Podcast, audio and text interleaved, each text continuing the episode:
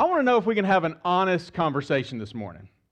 I want to have an honest conversation about prayer, particularly how you and I pray for one another. Now, I know that all of us have had those awkward moments of prayer. Like those times which you're in a prayer meeting and like two people start praying at the same time, and then they both stop at the same time, and then crickets. You ever been there? I know we have. We've been there. Or how about, how about the time where, where you are called on to pray after all the prayer requests have been mentioned? You're called on to pray, and you can't remember anything that was mentioned. You don't know what to pray for. So you give that blanket prayer, hoping that no one will notice. Have you ever been there? I know I have. And then, and then there's those times where someone asks you to pray for them. And you're like, yes, I will absolutely pray for you. When, when is, when's your surgery? Or when do you need me to pray for you? You say, I'll do it. And so the next Sunday rolls around and you see them coming and you're like, I forgot to pray. So you throw that quick prayer. Hey, been praying for you, brother. Been there. We've been there, right? And we've all had those awkward times of prayer. And today I want to talk about prayer uh, from the book of Philippians. You see, this week I was researching this and I, fa- I came across this song by Jaron, uh, uh, Jaron Lowenstein. It's about a 10 year old country song. And uh, he writes this song, and it's called I Pray for You. I mean, great title to a song. I mean, we should all be praying for one another. And he writes this song. He says, I pray for you, written about 10 years ago, for about a breakup that he had with his girlfriend. And here's what he prays. Here's the song. Here's how the song goes. He says, I haven't been to church since I don't remember when. Things were going great until they fell apart again. So I listened to the preacher, and he told me what to do. He said, You can't go hating others that have wronged you.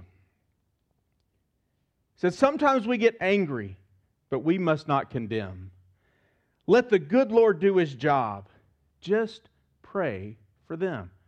I mean, starts out so good, and then he prays he prays for his ex girlfriend. And he prays, I, I pray your brakes go out running down a hill. I pray a flower pot falls from a windowsill and knocks you in the head like I'd like to. I pray your birthday comes and nobody calls. I pray you're flying high when your engine stalls. I pray all your dreams never come true. Just know wherever you are, honey, I pray for you. Now, hopefully, we're doing better than that. Hopefully, we're doing better than Jaron's prayer. But a lot of times, I mean, that we, we, we do, just don't know what to pray. And we've had those awkward prayer moments. I remember the first prayer meeting that I ever went to. And, uh, and, and I was a relatively new Christian, and I'd never been to a prayer meeting before. And, and so I show up to this prayer meeting, and, and in this prayer meeting, uh, it got awkward real fast.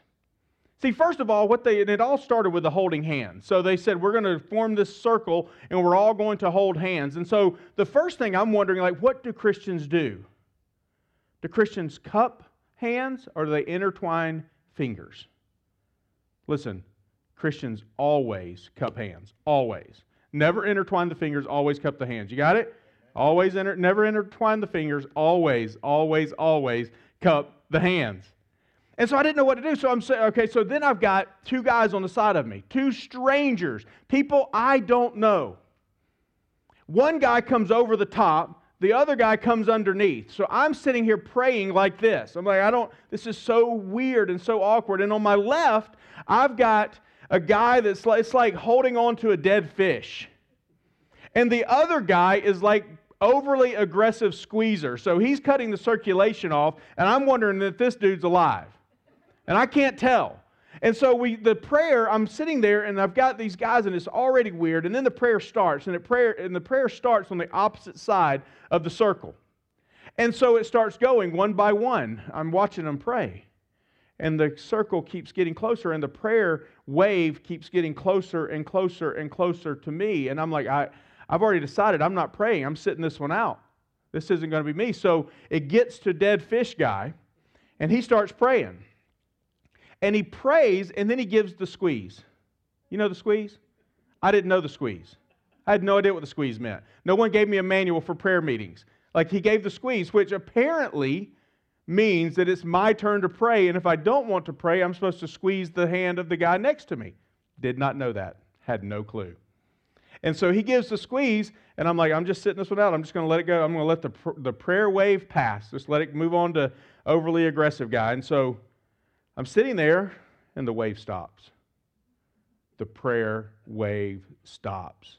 And it's at me, and I'm sitting there. It felt like five minutes, and I'm like, everybody's got to be staring at me. So finally, I get the nerve to peek one eye out at overly aggressive squeezer guy, and Mr. Squeezy is staring at me and I'm like, I give him the nod, the universal nod of I'm sitting this one out, I'm done.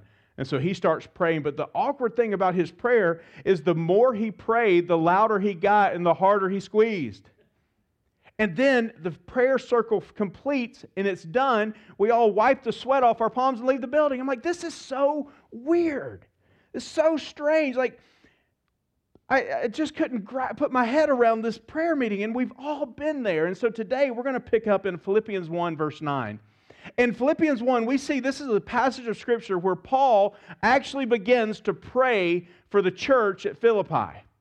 Now, if you recall last week, he mentioned that he's going to pray for him. And in verses 3 and 4, he says, I thank my God in my remembrance of you, always in my prayer for you all, making my request with joy. So, verses 3 and 4, he says, I'm going to pray for you. But verse 9, he actually starts praying for him. And if you're familiar with any of Paul's writings and any of his letters, you know and you understand that Paul would often write out his prayers for the various churches that he had started and he was writing to. So clearly, he writes here to the church in, in Philippi, but he also wrote to the church in Ephesus. And if you read Ephesians, you can read the prayer that Paul wrote to the church in Ephesus. In Colossae, he writes to the church in, in Colossae in the book of Colossians, and he writes out the prayer. You also find his prayer written to the Thessalonians, to Timothy and Philemon. And this was a major part of Paul's life. I mean, his prayer life was a huge aspect of his life. He prayed for people, and he prayed for people regularly, and often he would write those prayers out and send them um, within the letters that he had written to the churches. I think it's, it's safe to say that, that nothing really defines a person's spiritual life more than that person's prayer life. And as we read Paul's prayers, we can see that Paul has a deep and abiding prayer life. And it's interesting to note that if you read all of the prayers that Paul wrote in Scripture to the churches, now these weren't the only prayers that he prayed, these were the ones he chose that were important enough to write down. Whenever you read those prayers, what you will discover is that he never once prayed for anything physical. He never once prayed for anything physical. He was constantly praying for their spiritual well being. Not that he never prayed for anything physical, it's just that he chose never to write it down. So, what did Paul pray? Well, Paul prayed in, in Philippians 1, beginning in verse 9. And he says this And it is my prayer. So, here it is. This is my prayer for you that your love may abound more and more with knowledge and all discernment, so that you may approve what is excellent. And so that you may be pure and blameless for the day of Christ, filled with the fruit of righteousness that comes through Jesus Christ to the glory and to the praise of God. And so I want you to picture Paul in one of our typical Bible studies. Just pick any church and just just picture Paul in that Bible study. And the Bible study teacher gets at the end of the lesson. He goes, All right, any prayer requests? Anybody? Anybody prayer requests? You got somebody over here? All right, yes, what's your prayer request? Traveling mercies, okay. You're going to the beach. Fantastic. Great. Uh, I'm not sure what traveling mercies are, but we'll pray for them. We'll pray for the traveling mercies. Okay, anybody else? Any other prayer requests? Got some? Okay, you over here? Oh, okay, we need to pray for you. All right. And so how can we how can we pray for you? Oh, your your goiter and your bunions are bothering you. Perfect we'll, we'll definitely uh, pray for that. Um, any, any, other, any other prayer request? You, oh, yes, you, oh, unspoken? Okay, you don't trust us enough to pray for you. All right. Um, unspoken request. And then, and then you've got the person, there's always one, right? In every single Bible study, there's always one that just raises, like, I just want you to pray that God would bless our country and our church. In what way? Like Paul, we're going to find out in Philippians, considered suffering a blessing. So pray for our church to suffer, our country to suffer. Pray. Uh, what does that mean? I have no idea what it means, but that's what you want. Okay, we'll pray for that. And then you've got the guy. He's, he's very specific and very intentional with his prayer. And he raises his hand and says, Listen, I want you to pray that Kyle Busch will win the race today. Just pray that. That's what I need. Pray for that. Could you imagine Paul sitting in the back of this Bible study he raises his hand? And the teacher, Yes, Paul, how can we pray? And Paul says, I want you to pray that our love as a church would abound more and more. Pray that everyone in our church would forfeit what is good so they can go after what is great and what is best. Pray that everyone would be filled with righteousness that comes only through Jesus Christ. And don't forget to pray that whatever we do and everything we do, we do it to the glory of God. Can you see the difference in how Paul prays for the church compared to how we often pray for one another? Now, I'm not saying that, that praying for physical things is a bad thing. I'm not saying we don't do it, but here's what I am saying. I am saying that I believe that oftentimes within the church, when we pray for one another, we stop short of what really matters. We stop short of praying for the spiritual needs by only praying for the physical needs. And Paul, I believe, would tell us listen, don't stop short.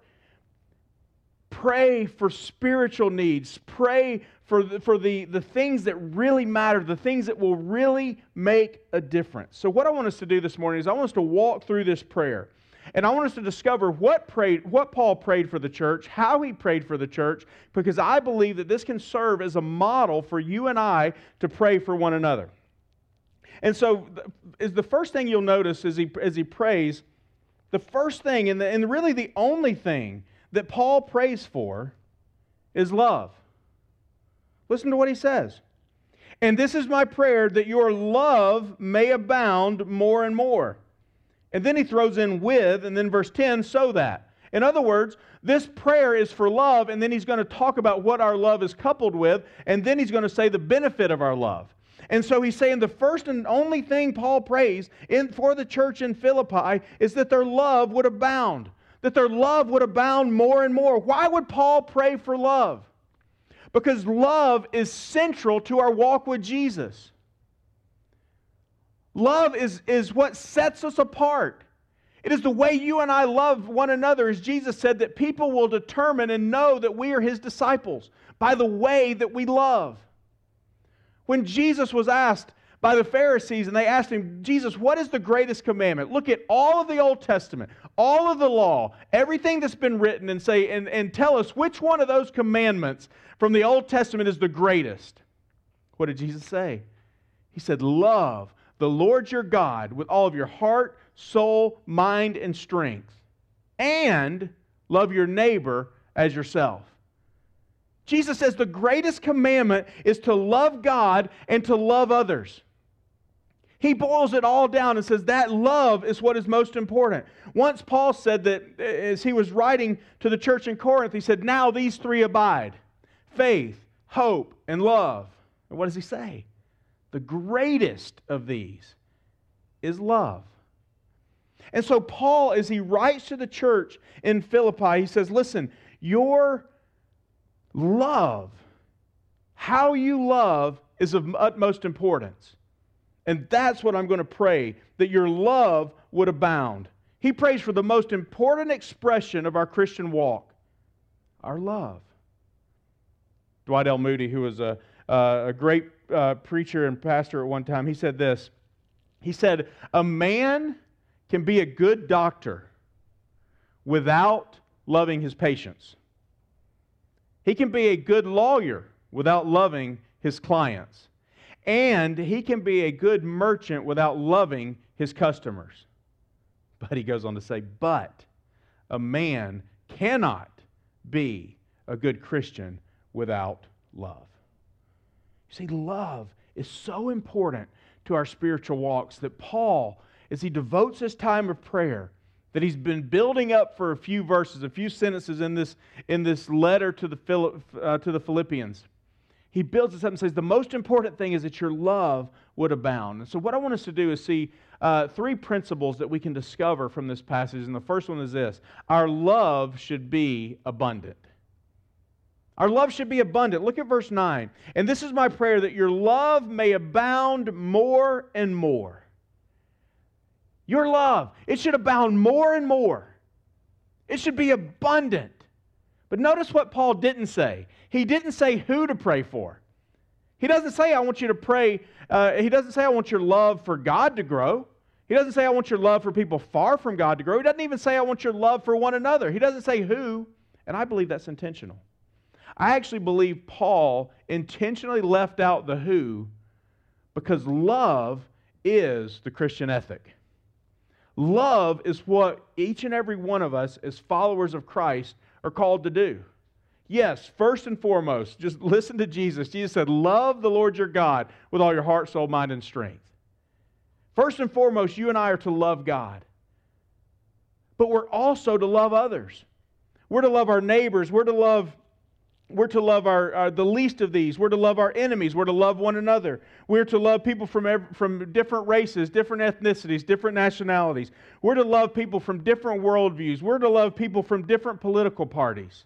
We're to love everyone people we agree with, people we disagree with, people we like, people we don't like. We're to love everyone in the same way that Jesus loves us.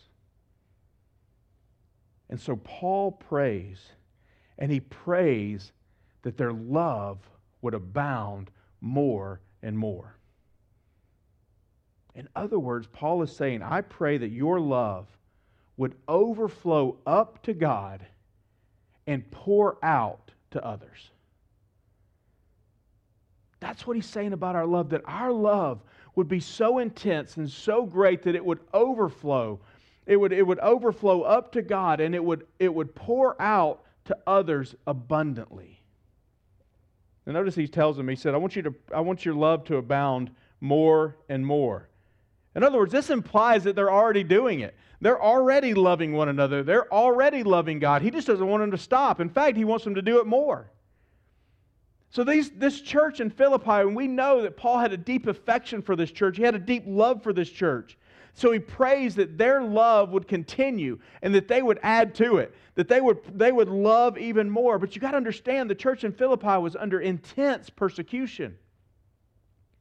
They were facing incredible obstacles. And they had enemies all on every side. And Paul says, I want your love to increase. I want you to love more and more.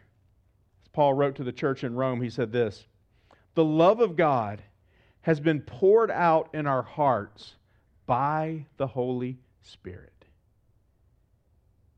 He's saying that our love, the implication is this that if God's love flows into us, it should do what? Flow out of us. That's the intention of God's love. That God loves us so much, that God so loved the world, that God demonstrates his love for us in this, that Christ uh, died for us while we were still sinners. That intense amount of love that God pours on us should flow through us and out of us to others. That is exactly what Paul is praying for the church. And here's, listen careful, this, also, this is what it also means. It also means this that if I receive, that I have to receive God's love in order to give God's love. I have to be willing to receive it. I have to be willing to preach the gospel and remind myself of the gospel every single day. As a follower of Christ, I need to remind myself of God's intense and immense love for me so that I can receive that love and allow that love to flow through me out to others.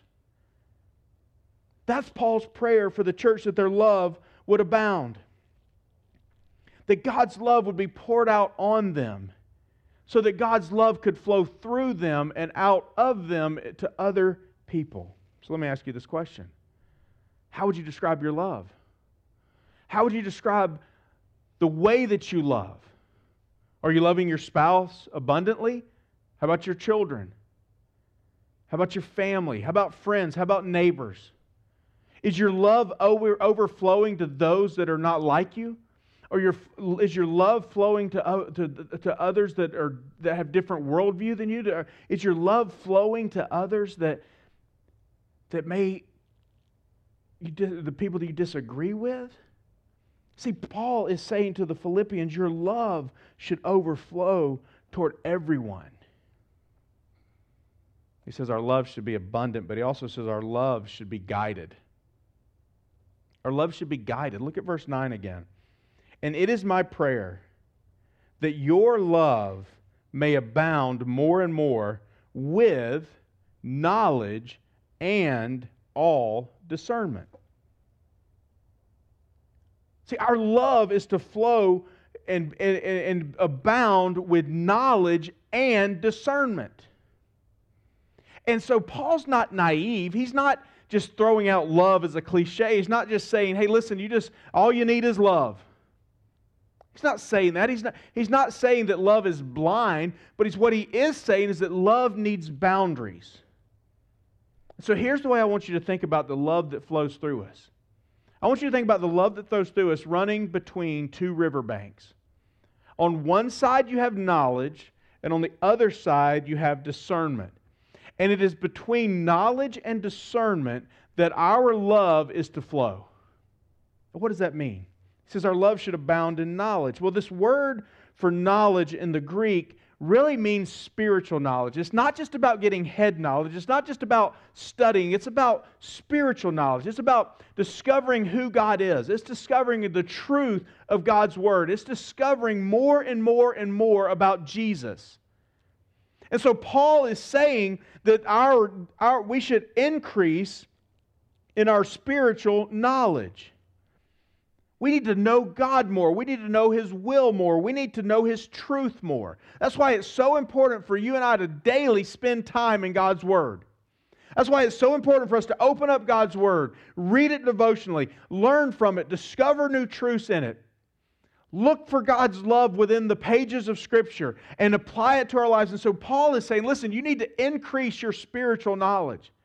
That is the first side of this riverbank where our love flows. It flows through how we know God.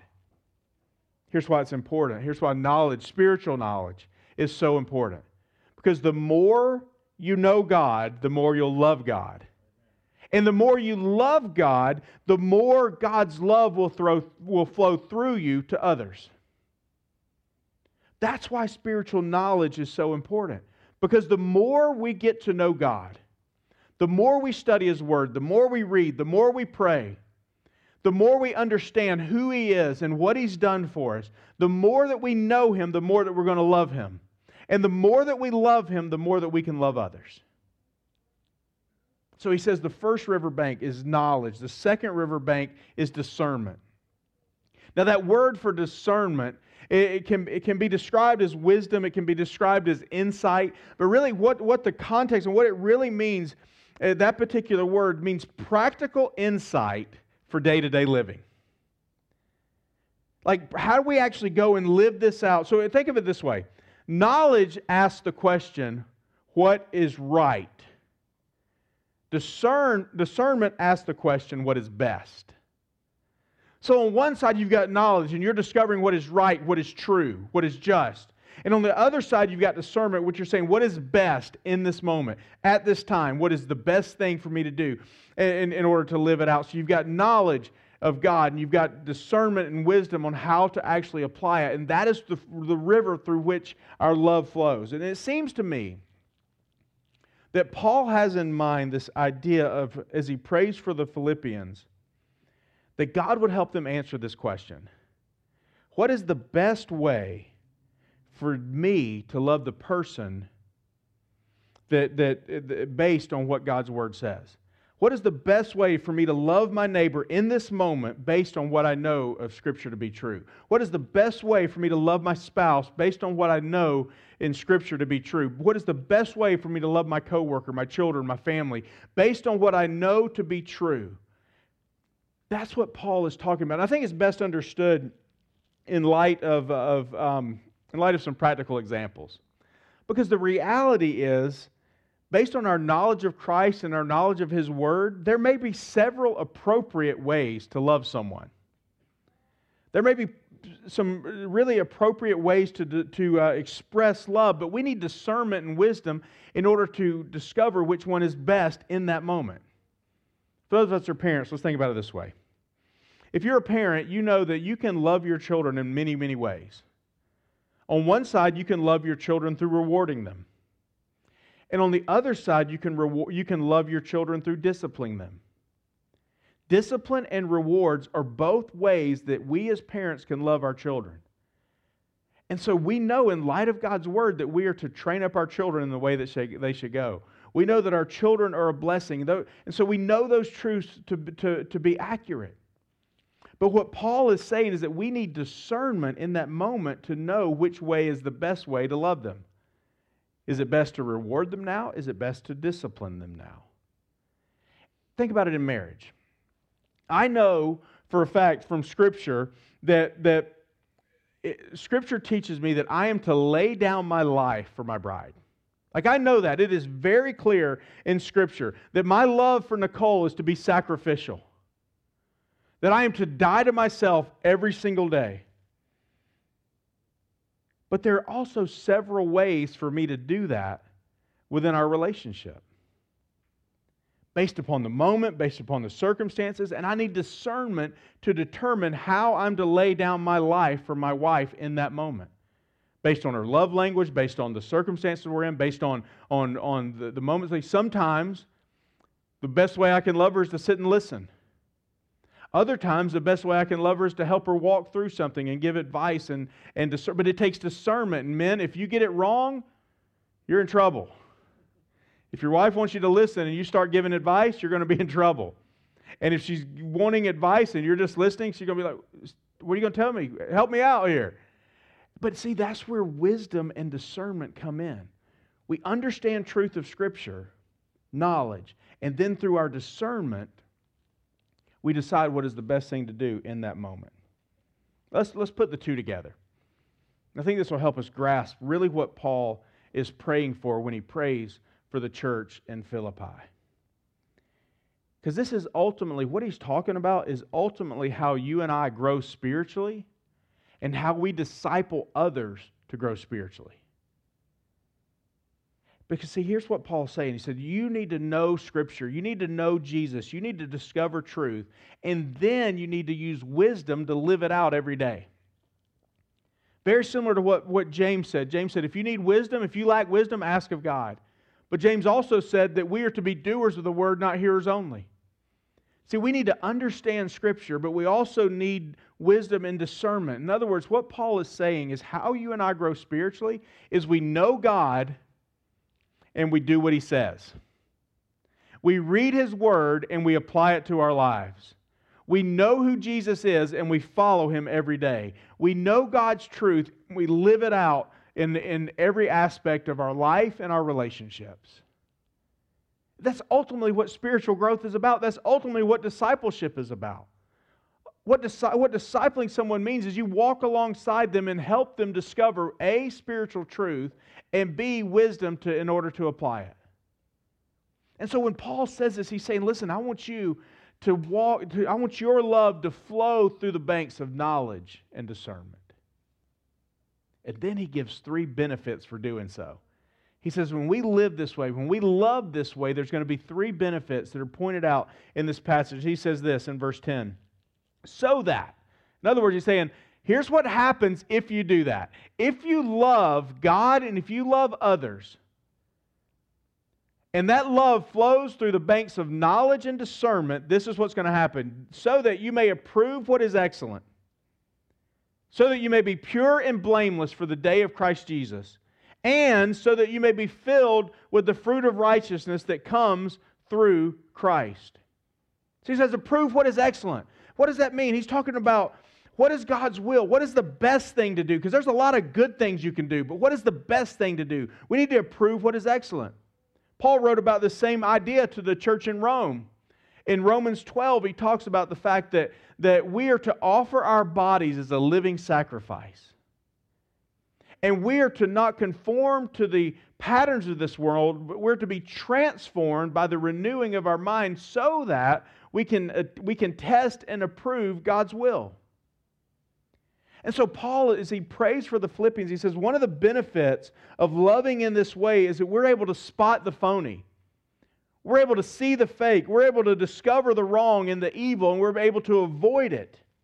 Why? Because we're able to choose what is best. We're able to choose God's will in every situation. Why? Because we have His love throwing, flowing through us between the banks of knowledge and discernment. Then he says to be pure and blameless. This means that we are sincere in our love. Our love is given and flows out of us without motive, uh, without unhealthy motives, without hidden motives. Romans 12 9 says this let love be without hypocrisy. How many times have we seen love with hypocrisy? What does that mean? That means somebody's got a hidden agenda. That means someone wants to express love to you without really loving you. And as a result of that, they're really looking to get something out of you or get something from you.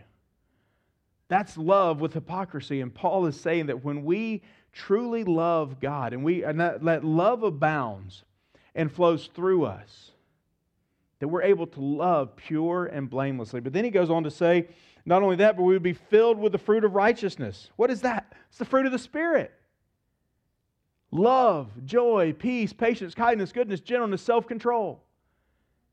See, as we love properly, God fills us with his fruit, and that authentic, abounding love produces godly character, and godly character produces spiritual fruit. Those three benefits that we're able to, to determine what is excellent and what is right and what is, what is God's will. We're able to be pure and blameless in the way that we love others, and we're able to be filled with the fruit of righteousness. Those are the benefits. But there's one more thing I want to point out uh, this morning, and it is this that our love has a greater purpose. Paul said our love should be abundant, it should be guided by knowledge and discernment, but it also has a greater purpose. Listen to what he says in verse 11. He says that it would flow to the glory and the praise of God. See, Paul always has a higher purpose. As you read his letters and you read his writings, you will understand that he always has a, has a greater purpose, and that purpose is to bring glory to God. That purpose is to exalt Jesus, to lift up the gospel. And so Paul is saying, I'm praying for you, church in Philippi, and I'm praying that your love would abound, that your love would, th- would flow between knowledge and discernment, so that God would be glorified, so that God would get the glory so that God would be exalted. And by the way, that's the purpose for all of our love, isn't it? Why do we love God? To bring Him glory. Why do we love our spouse? To bring God glory. Why do we love our kids, our family, our friends, our neighbors, our enemies? To bring God glory. Why do the reason Christians love is to bring glory to God. You know how I know that? Because all of life is designed to bring glory to God. The reason you and I are here, the purpose that God has placed us here, is so that we would bring God glory. And so Paul is saying, listen, church in Philippi, I want you to grow in love.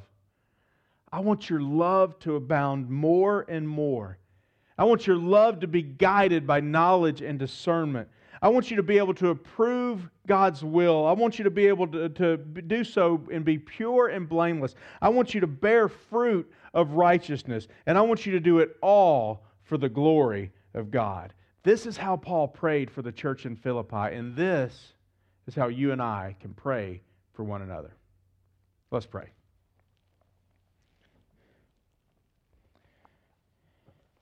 Heavenly Father, we are challenged by the words of Paul.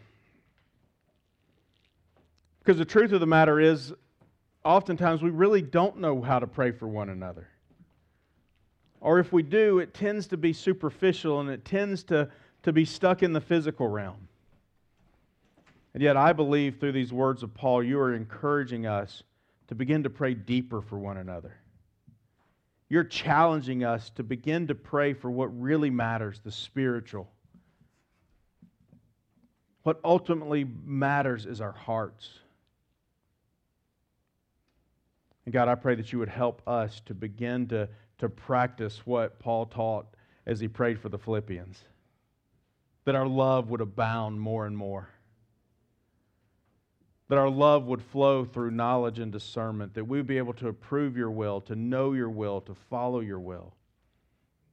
And we'd be able to do so pure and blamelessly, bearing fruit wherever we go. And ultimately, Father, our prayer is that everything we do, everything we do, every way that we love, every action we take, every word we speak would be done to bring glory to you. We pray this in Jesus' name. Amen.